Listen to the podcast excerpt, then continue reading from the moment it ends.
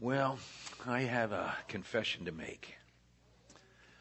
I watched TV for three hours this afternoon. And there wasn't even a football game on. Judge Judy on Sunday, no. but I'll tell you why. I hit on something. I just went home, was eating a little ice cream and drinking a cup of coffee, and this program came on about all these kids having a big party. And there were 1,500 of them that gathered at one party from Indiana, Pennsylvania, New York, Wisconsin, Florida. A um, lot of drinking, a lot of uh, just wildness. And then I found out it was the Amish kids. And I'll be honest with you, I couldn't turn it off. For the next three hours, they did an expose on National Geographic about the Amish and how the kids reach a certain age at 16 and they go through that. What? There's a name for it. What is it? Rumspringa. Something like that. I think that is it. And um, it's it's a time where the kids are supposed to taste what the world has to offer and then make a decision whether or not they're going to continue in the ways of the Amish or turn to the ways of the English. Everything, everyone that's not Amish is English. And um, for that hour, they showed how the kids uh, really kind of let everything go. And the next hour showed kids who left the Amish and had basically uh, migrated to a place called Columbia, Missouri, uh, where a lot of ex Amish have now kind of drifted and they get jobs there, and there are people there who help them make the transition from the Amish life and so forth. And if they want to go back to be Amish, they're, they're free to do that. And then the last hour dealt with uh, the courtship and the marriage of Amish kids. And it was really, it was one of those things that was compelling. Have you ever had that where you turn it on and you say, I can't, I can't stop watching this? And it was, it was of that nature. What to me was very interesting, they will make uh, reference to the Lord Jesus. They will talk about him freely. But they don't really talk about salvation being in him. They talk about following the ways of the Amish as being the basis of their salvation. And if you join the church and you do the things that the Amish do, the traditions, the simplicity of life, that is how you make your way to heaven. In the first hour, it was very interesting that the fellow who was talking about how they will be able to go to heaven and not go to hell is the old order Amish. They have to follow these rules and these patterns. What's interesting is I've met people who are part of a new order Amish and they would be much closer in belief to what we are. Um, one of them gave me, it was a gal, she gave me her testimony. She said, We believe that you have to accept Christ as your Savior, but we also believe you can lose your salvation. So they would have kind of a, an Arminian theology. But the old order is definitely a works salvation. And it's really sad to watch how they put all of their trust in the things that they do. They have Jesus in front of them. They speak about him. They have Bible studies, but so much comes from the Old Testament that they really confuse the issue of salvation by grace through faith. And uh, I just thought it was very interesting, and, and I would make this suggestion. It was on National Geographic. And if you get an opportunity to watch any part of that program, it would probably be very educational for you to watch that. Having said that, I did not have a nap. Yeah. So I want you to know I may be a little grumpy tonight.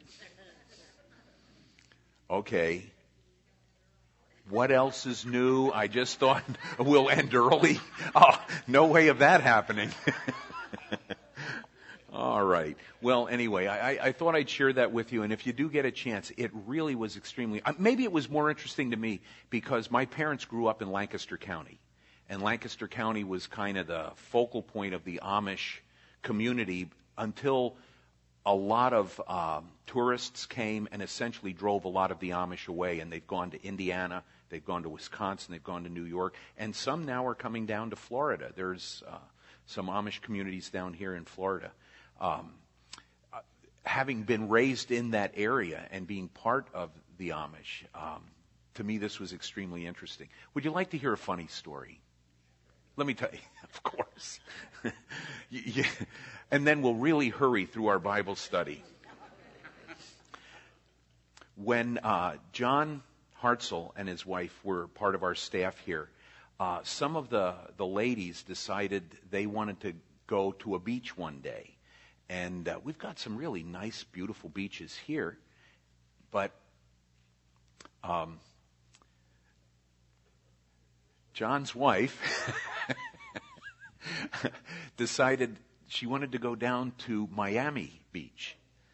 And so the ladies are driving, and um, as they're on their way down, they're get, they're kind of making their way through Miami, and um, she says, "You know, I I had no idea there were so many Amish people down here." And they said, "What?" They said, What do you mean, Amish people? She said, I have been looking around and everywhere I'm looking, she said, I'm seeing Amish people. They said, You're seeing Amish people? Are, are there, what, what's going on here? And then finally, my wife said, Why don't you point one out the next time you see one? And so as they're driving along, she looks to the side and she points one out. She says, There's one right there. And it was a Hasidic Jew. oh, it was great. they got the beards and the big black hats and stuff. So, uh, all these Amish people have invaded Miami Beach. uh, oh my goodness, that yeah, Erica is really oh she was what a sweetheart. Anyway, Let's open our Bibles to the book of Ruth as we continue on with our study tonight. If you'll remember, last week we left with a cliffhanger. Do you recall? The cliffhanger was Boaz had been captivated by Ruth and desired to fulfill what had been described in the Old Testament as um, a means by which God saw to it that um, a person who died without children would have someone within his own family who would be considered a kinsman redeemer and take the wife that uh, is now his widow and raise up children for his name so that, as the, the Bible describes in one place, so that at the gate, which really kind of means in the, the leadership capacities, that family would still be represented. So, here is Ruth having come now uh, through the series of events that unfolded because of the, the famine that was going on in Moab, and now she's made her way into, um, into the Canaan. She's there with her mother in law, and Boaz sees her and wants to redeem her, but there is a closer kinsman redeemer than Boaz. And Boaz, being the man of integrity that he was, recognized that to do this properly, he had to go through the correct channels. And so what he did, he approached the individual who was the closer kinsman redeemer and made a proposition to him and actually put him kind of on the spot pretty quickly.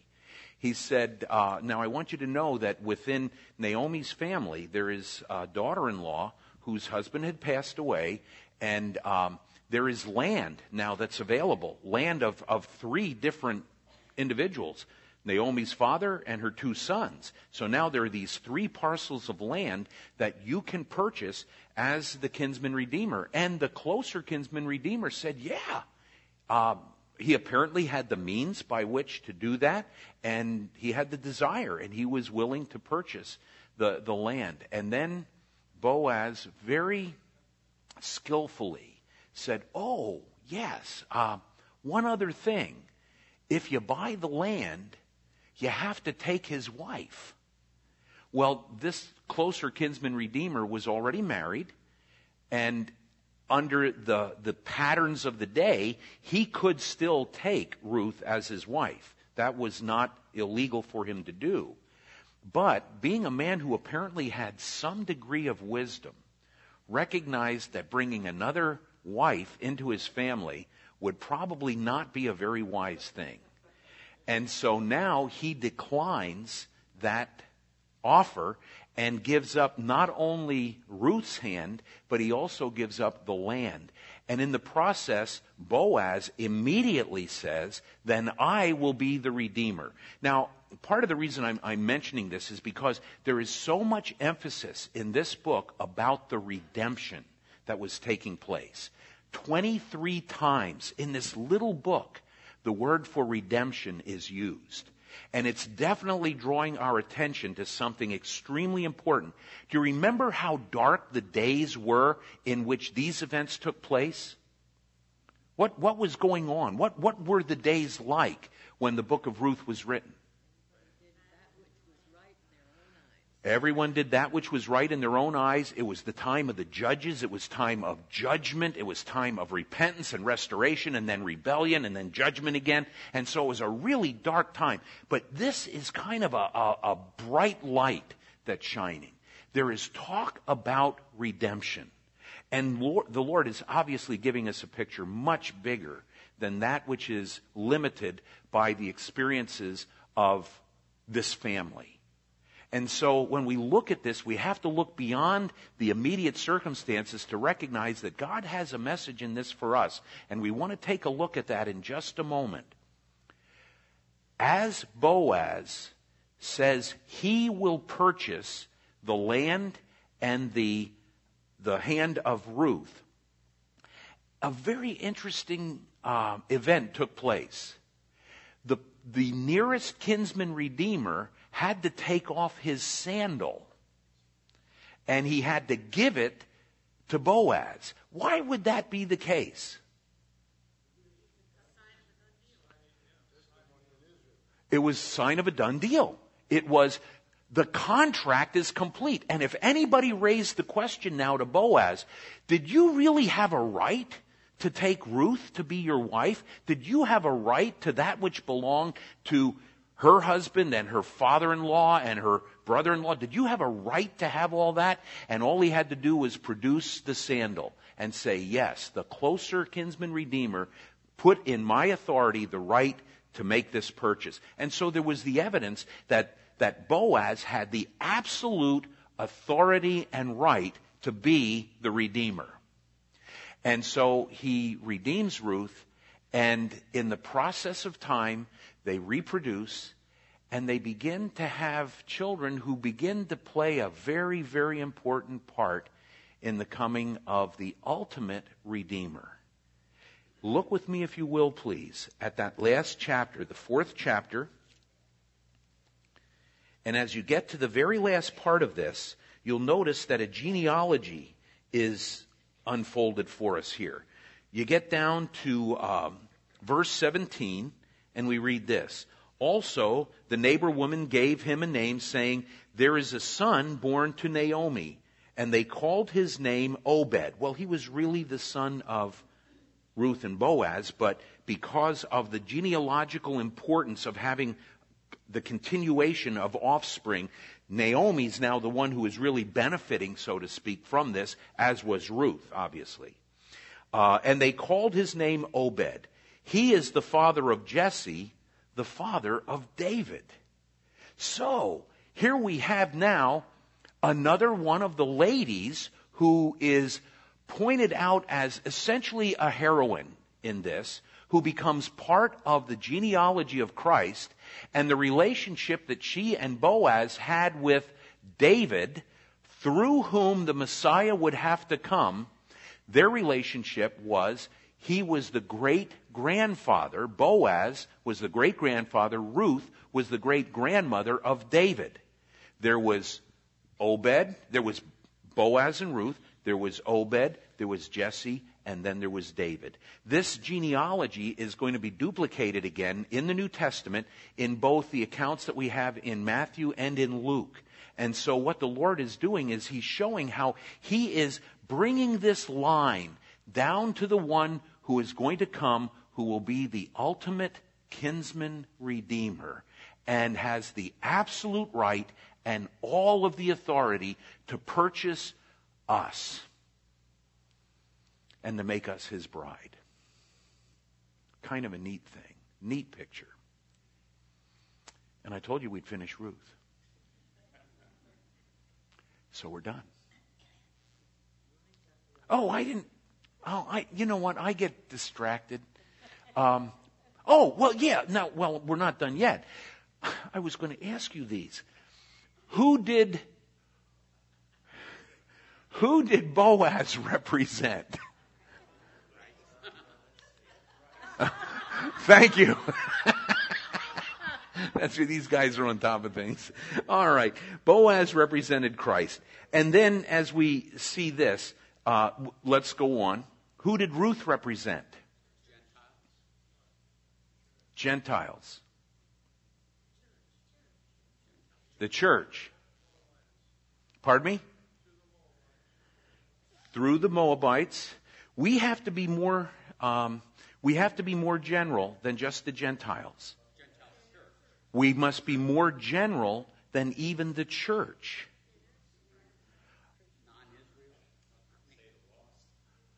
Everyone who needs redemption is represented by Ruth, both Old and New Testament. Those needing redemption. Now, here's the one that could be a little tricky, and maybe you all know this. Maybe I just assume that this is a little tricky. But that nearer kinsman, who was he representing? Don't just call out. You have to raise your hand. We'll, you're going to stay after school tonight if you. Let me get somebody else. Yes. God?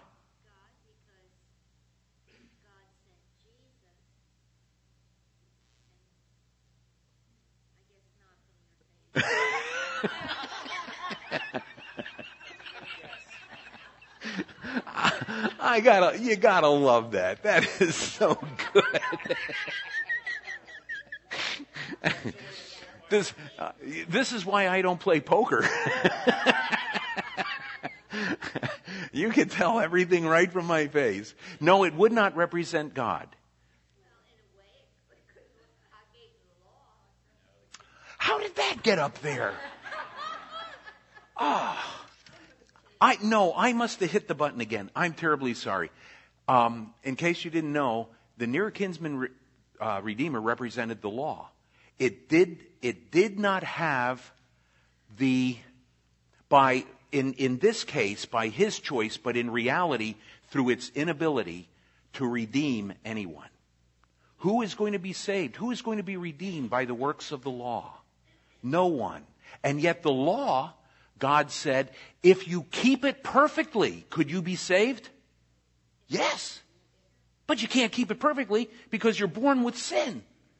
And so you're going to reflect through your life what you and I are, which is sinners. And so the law could not provide redemption, but Christ could.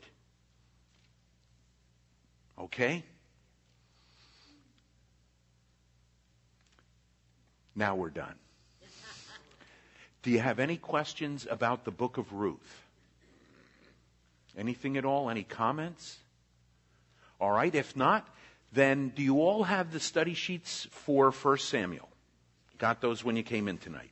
All right, so let's open our Bibles and take a look now as we move into a whole new type of revelation concerning God's program.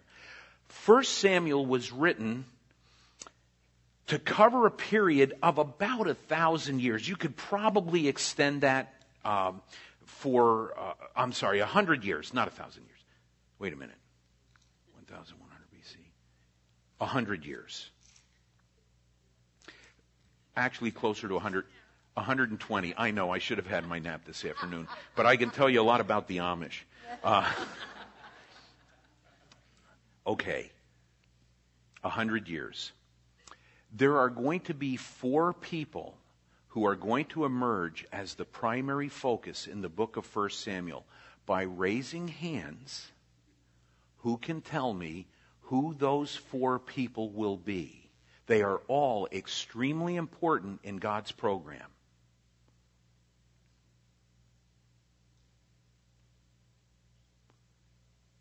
Four people. I'll tell you what, if you can give me just one, that'll be good. Yes. Don't just give me one, Evie. Pardon me? Samuel is going to be a very key player in this, okay? Ken? Saul, who became Paul. No, this is a different Saul, just so we keep that straight, okay? I'm going to come over onto this side. Yeah. David is going to become a very important player. Did your parents tell you that answer? Oh, they did. Oh, the Kempers cheat. We got to remember that. All right. And then the last one, Maritza. Eli.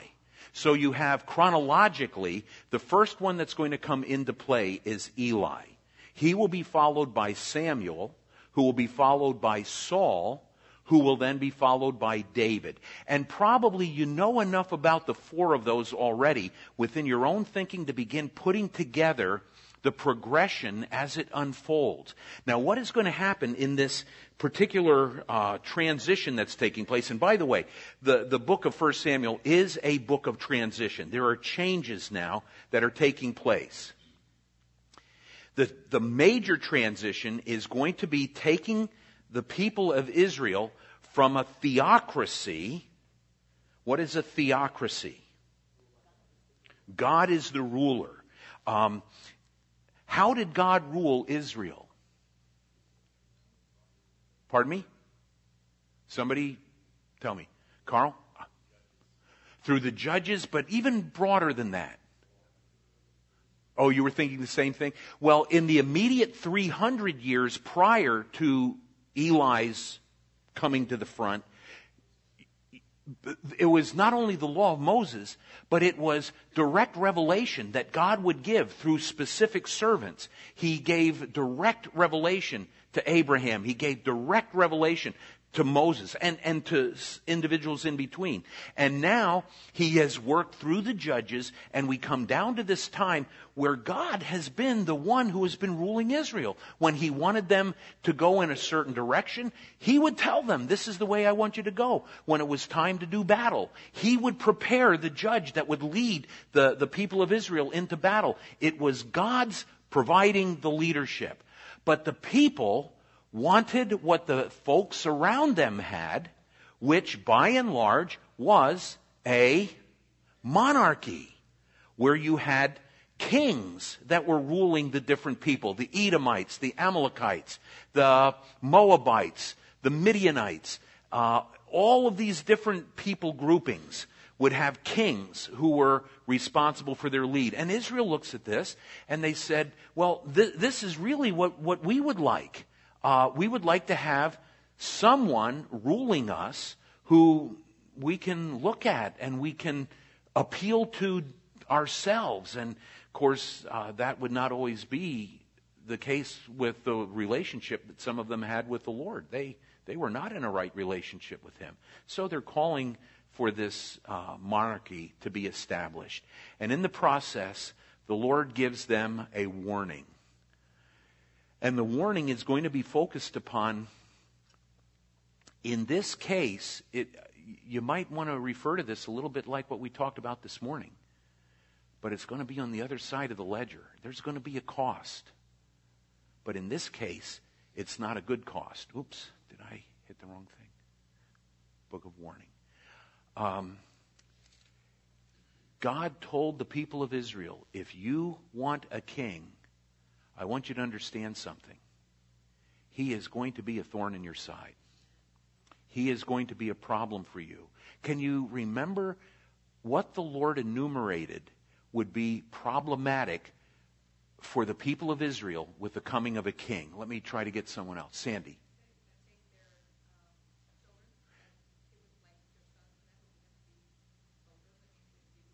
Yeah. He's going to take the best of the young men.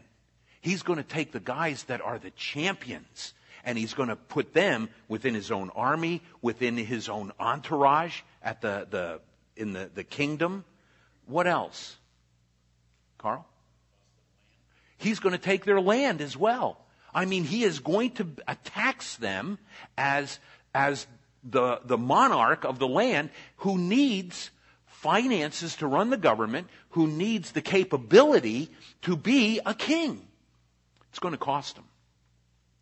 But then once again, we're going to see in just a little bit that God uses even the wrath of man to bring glory to himself. And through the establishment of a monarchy, the Lord is going to continue to bring glory to his own name. And we'll see that as we go further into this. As we've already mentioned, and I don't have this specifically written in your notes, but I think I'd, I'd include this if I were you. This is going to be a biography of those four people. You're going to find a biography of Eli. You're going to find a biography of Samuel. You're going to find a biography of Saul. And partially, you're going to find a biography of David. And that's going to be an important dimension for us to understand in the unfolding of God's plan.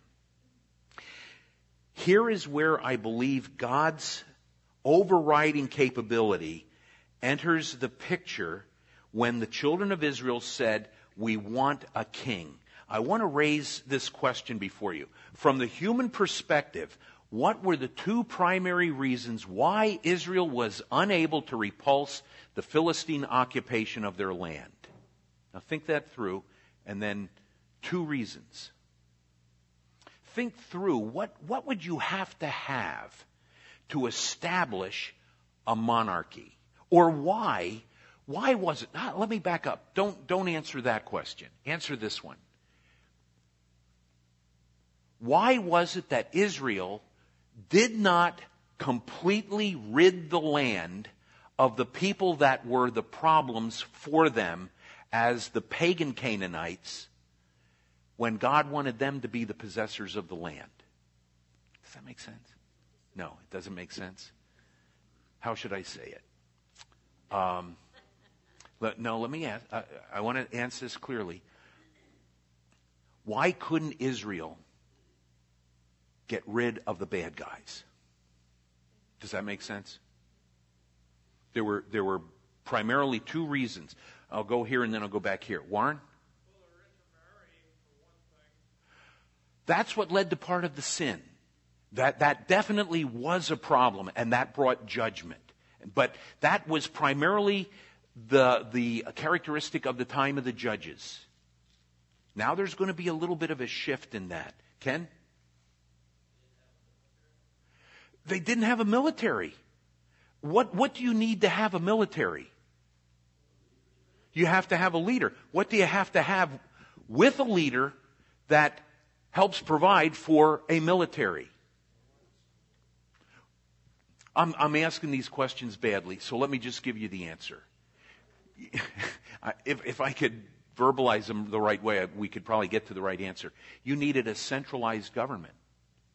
Everything else is just like warlords. I mean, essentially, the judges were a little bit like warlords. They had their little armies and they, they did their thing in their respective areas. But in order to have an army that could be involved in conquest that would defeat the biggest enemy that the Israel, uh, Israelites faced, who was now going to be whom? The Philistines. They are now going to be the big problem. Not the only problem, because you still had the Jebusites who were living in what is present day Jerusalem. They had to be dealt with and David was going to deal with them, but that has to come later. Right now, the biggest threat comes from the Philistines. So, you had this non-centralized government. You had no central place that you would have as a governing body to develop a military capable of ridding the land of the enemy. There was another thing. And this one's maybe a little bit more subtle. Cam. That w- that's what would always get them in trouble. But that was, well, in an indirect way, yes. That would be one of the problems. But I'm looking for something a little bit more uh, concrete.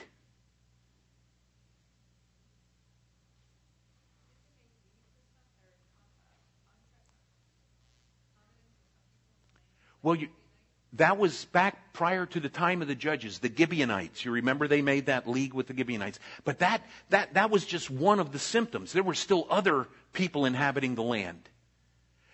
They didn't have any weapons. Oh, they're doing it for me. That, are you putting up answers for me? Oh, I'll, I'll get to it. I'll get to it. Israel lacked a centralized national leadership. All right, that was one. And secondly, the Philistines maintained a monopoly on smelting iron. Now that may seem like a little thing, but how do you fight a war unless you have weapons? The Bible tells us specifically, and if you want to look with me at chapter 13, look at what it says in 1 Samuel chapter 13. Uh, uh, Uh, go ahead, take your time. Go ahead and finish up. You're right.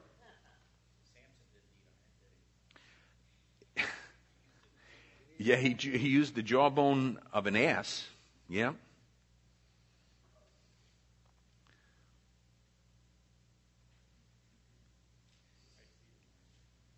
I could tell you another funny story.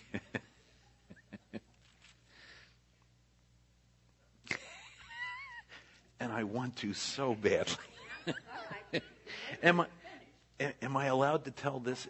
It, some of you that are more sensitive may not like this.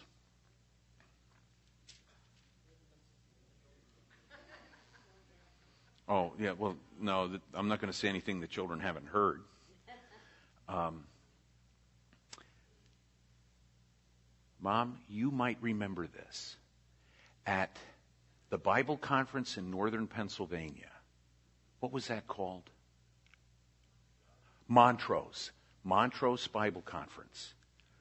My father in law was the guest speaker for the week. And for some reason, when you get into an informal uh, setting, uh, sometimes the people that are responsible to introduce you to the folks who are going to be part of the conference, they get a little bit uh, edgy with their introductions, and they, if they know any uh, kind of wild stories about you, they're going to tell them. And so this man is introducing my father-in-law, and he is. Do you remember this? Oh, I do. I. It's funny how these things stick out in your mind. And I am waiting. I'll never be introduced like this, but I'm waiting to use this line. I think this is so good my father-in-law is being introduced and this guy is just giving him one dig after another. And it's all kind of in good spirit. I mean, it's not a, an ugly thing. He's not doing it in a, in a bad way, but it's just one cut and then another zinger and then something else. And it's one right after the other. And I will never forget. this is so good. My father-in-law walks out to meet the people, and he says, You know, for the first time in my life, I feel like a Philistine. I've been slain with a jawbone of an ass.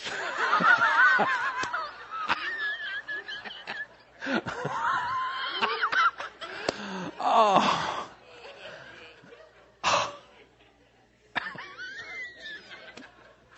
that is so good.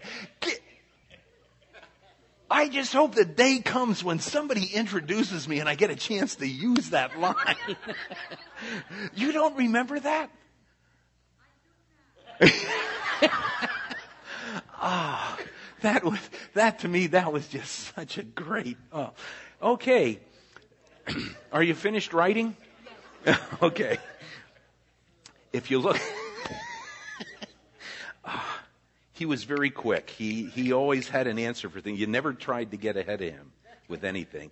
If you look at chapter 13 with me, look at verses 19 through 22.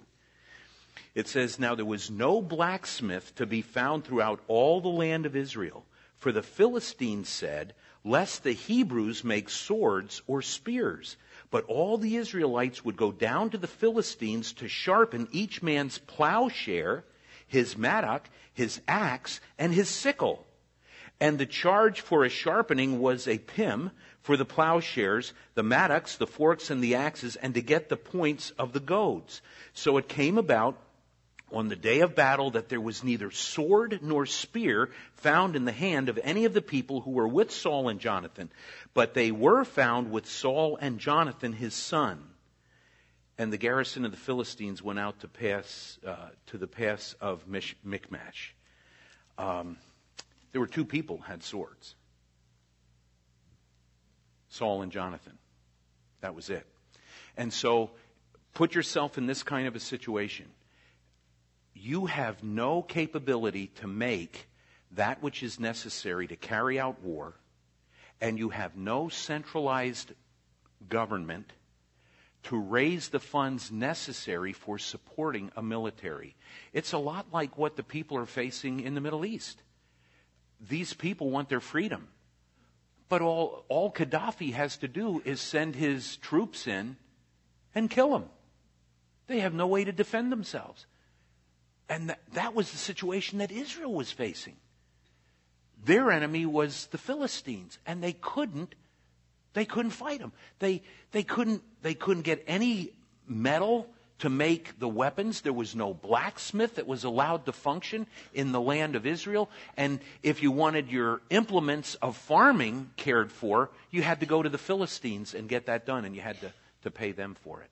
So you look at that kind of a situation, and Israel's in a rough spot. Yes.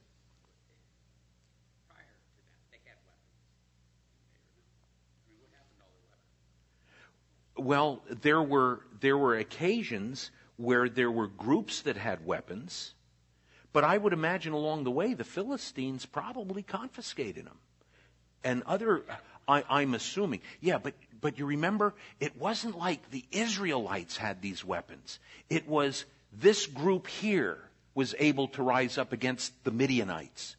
This group was able to rise up against the Amorites.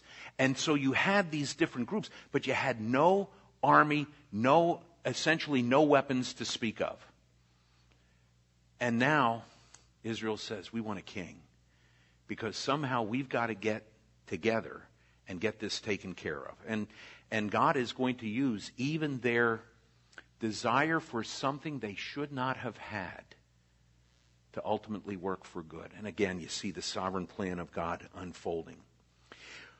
As 1 Samuel opens, we are introduced to a family, a fellow by the name of Elkanah, who is married to two women, Peninnah and Hannah. Somebody tell me a little bit about that family. What, what were they like? Patty?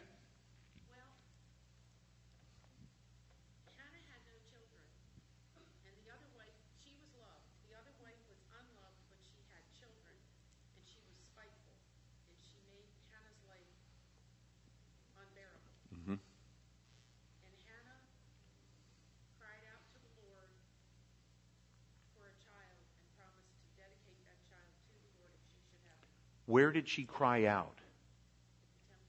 When they came to offer sacrifices, and there is a guy there who is overseeing what's going on at the temple, a priest, whose name is Eli, who sees Hannah making this request. And what does he think about her?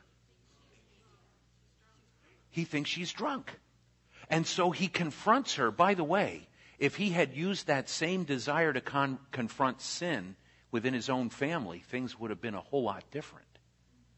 But it was much easier for him to just get after somebody on the outside. So he goes after Hannah, and then she explains, I'm not drunk. She said, I am asking the Lord for a son. And Eli, then understanding the, the mistake that he made, goes along with her desire and basically said, May the Lord bless you and, and provide what you request. And sure enough, God opens the womb of Hannah, and she bears a son whose name is Samuel. And if you ever want to read, I mean, oh, th- this is something that just pulls on the heartstrings, primarily of the ladies, I think. But it pulls on anyone's heartstrings. she keeps her promise in dedicating Samuel to the Lord. But she waits until he is completely weaned. Probably the only teenager in history. and I'm exaggerating. But I would suspect that the process of weaning went slowly in this case, because there's no question that Hannah loved Samuel. Um, but she kept her word. And she brought him to the temple and gave him to Eli to raise. And the sad part is, as you read this, or I should say the part that, that pulls on your heartstrings, is every year she would make him a little robe and take it to him. And he would have that new garment for the coming year. And then as he grew, she would make him another one, and then another one. What to me was really kind of neat in this is the way the Lord blessed Hannah with other children, too and we think a lot about them. He refused to confront his children on, on the bad things they did. Kind of get a lesson out of this, don't you? His, his sons would be involved in the sacrifices that were made, and the Lord had given very specific instructions about the way the sacrifices are to be made and how the offerings are supposed to come. And the people would come and bring the sacrifices, and the sons of Eli, whose names were Hophni and Phinehas, would intercept the people as they would come, they would demand the best of the meat. And then they would even say this, I don't want you to boil the meat. Uh, part of it was they would stick this three pronged fork into the, the boiling pots and pull out the best of the meat. But then they said, we don't want you to boil this meat now. We want, we want it um, roasted, more flavorful. And essentially, they uh, were immoral with the women that would come to the temple and they lived lives of absolute debauchery, and yet the scripture says that Eli refused to confront them the way they needed to be confronted for their sinful behavior. The Lord is going to deal with that. That is not going to escape his attention, and he is going to, to bring about uh, judgment on them. But on the good side, there is this little child that God has put his hand on obviously before birth, because I, I, guess, wouldn't you call Samuel a miracle child? I mean, you, you would look at that and say, okay, this was definitely the hand of God. I don't think we should minimize that. I think this was a very, very special child from before conception. And when he was conceived and delivered and brought to the temple, God's hand was already moving in his life. Then one night, while he's asleep, something happens. What happens? He hears a voice saying, Samuel. And Samuel thinks it's Eli. So he goes running to Eli. That happens again. And then Eli, on the third occasion, said, I understand what's going on here. This is God calling you. Next time, say, Speak, Lord, for your servant hears. And Eli, or pardon me, Samuel heard God's voice again. And what was the message that God gave to Samuel?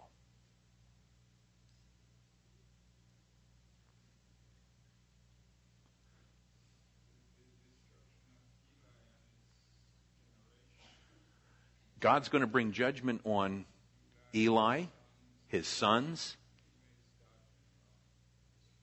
and Israel. Israel's going to be judged as well. And, and then, now can you imagine, here's this little, little fella that's getting this message from God, and Eli calls him in and says, tell me everything that God said to you. And Samuel's first response is not to respond. But Eli insists, You tell me. And then he pours out what God had said to him. And Eli comes to an understanding, but he has a very inadequate response. What was his response? Let me get somebody else. Got to get all of you involved here. Okay? What was his response? Anybody know? Carl? He said he's God. Let him do his good pleasure. Why is that an inadequate? That, that sounds kind of, isn't that kind of a good response? He should have been broken before God. He should have fallen to the ground and begged the Lord for forgiveness and, and to do something about it. Instead, he takes the easy road. Well, if that's what God's going to do, that's what he's going to do. That, that's almost like, um, uh, uh, not flippant, um, fatalistic. It's just a fatalism that says, well, that's the way it's going to be, that's the way it's going to be. And, and he looks at this situation instead of repenting and dealing with it, he accepts the judgment. And then, of course, we know that the Lord is going to bring that judgment. Um, let me give you a couple more answers here and then we will conclude. Eli was as priest and judge. The following considerations paint a, vivid picture of Israel's religious condition. Religious apostasy. What was the spiritual condition of Eli's sons, even though they were assuming priestly responsibilities? They knew not the Lord. And you find the answer in uh, 1 Samuel chapter 2, verse 12. That's as far as I'm going to go. We're a few minutes after 7 already. But look, we did finish Ruth, and we got partway through 1 Samuel. We're kicking this into high gear. We're starting to get a little momentum. Before we go, do you have any questions? Anything at all that we've talked about to this point that needs to be clarified or something that we need to address? No? Oh, yes.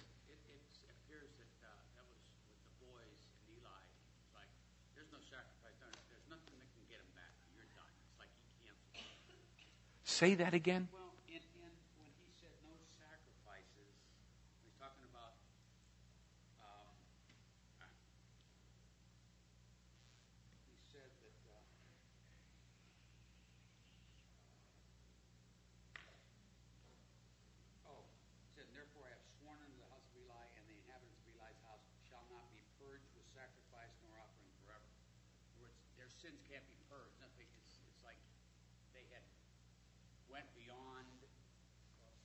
In other words, yeah, yeah. If there's, you know, harden your heart, and that's it. It was like they had they had went beyond something. It appears that way, but we always have to be careful with that. And I'll tell you why. When Israel was um, uh, disobeying the Lord in the wilderness, he had decided to judge them and destroy them as a people and raise up a people as the inhabitant or the, the uh, offspring of Moses. And then Moses interceded. Moses didn't say, Well, Lord, if that's what you're going to do. He said, No, wait a minute. He said, I am asking you for your sake. Don't destroy the people of Israel because that will come back in the minds of the other people that you, as the true and the living God, could not take care of your people. And so Moses made an appeal essentially on the authority of God's person, his holiness. And then the Bible tells us that God repented and changed his mind. What, what, all I'm saying is this we don't know when that line is crossed.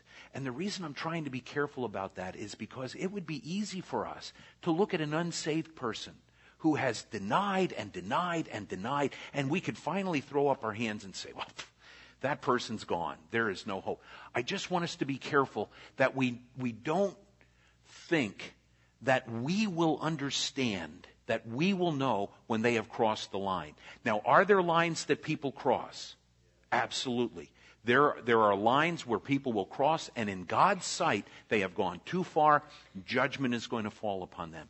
We just don't know what they are. But I do understand what you're saying. They, yeah, it's, it's over for these guys. Could it have changed? We'll never know. Okay? Good point, though. That, that's very good point. Anything else? Good night.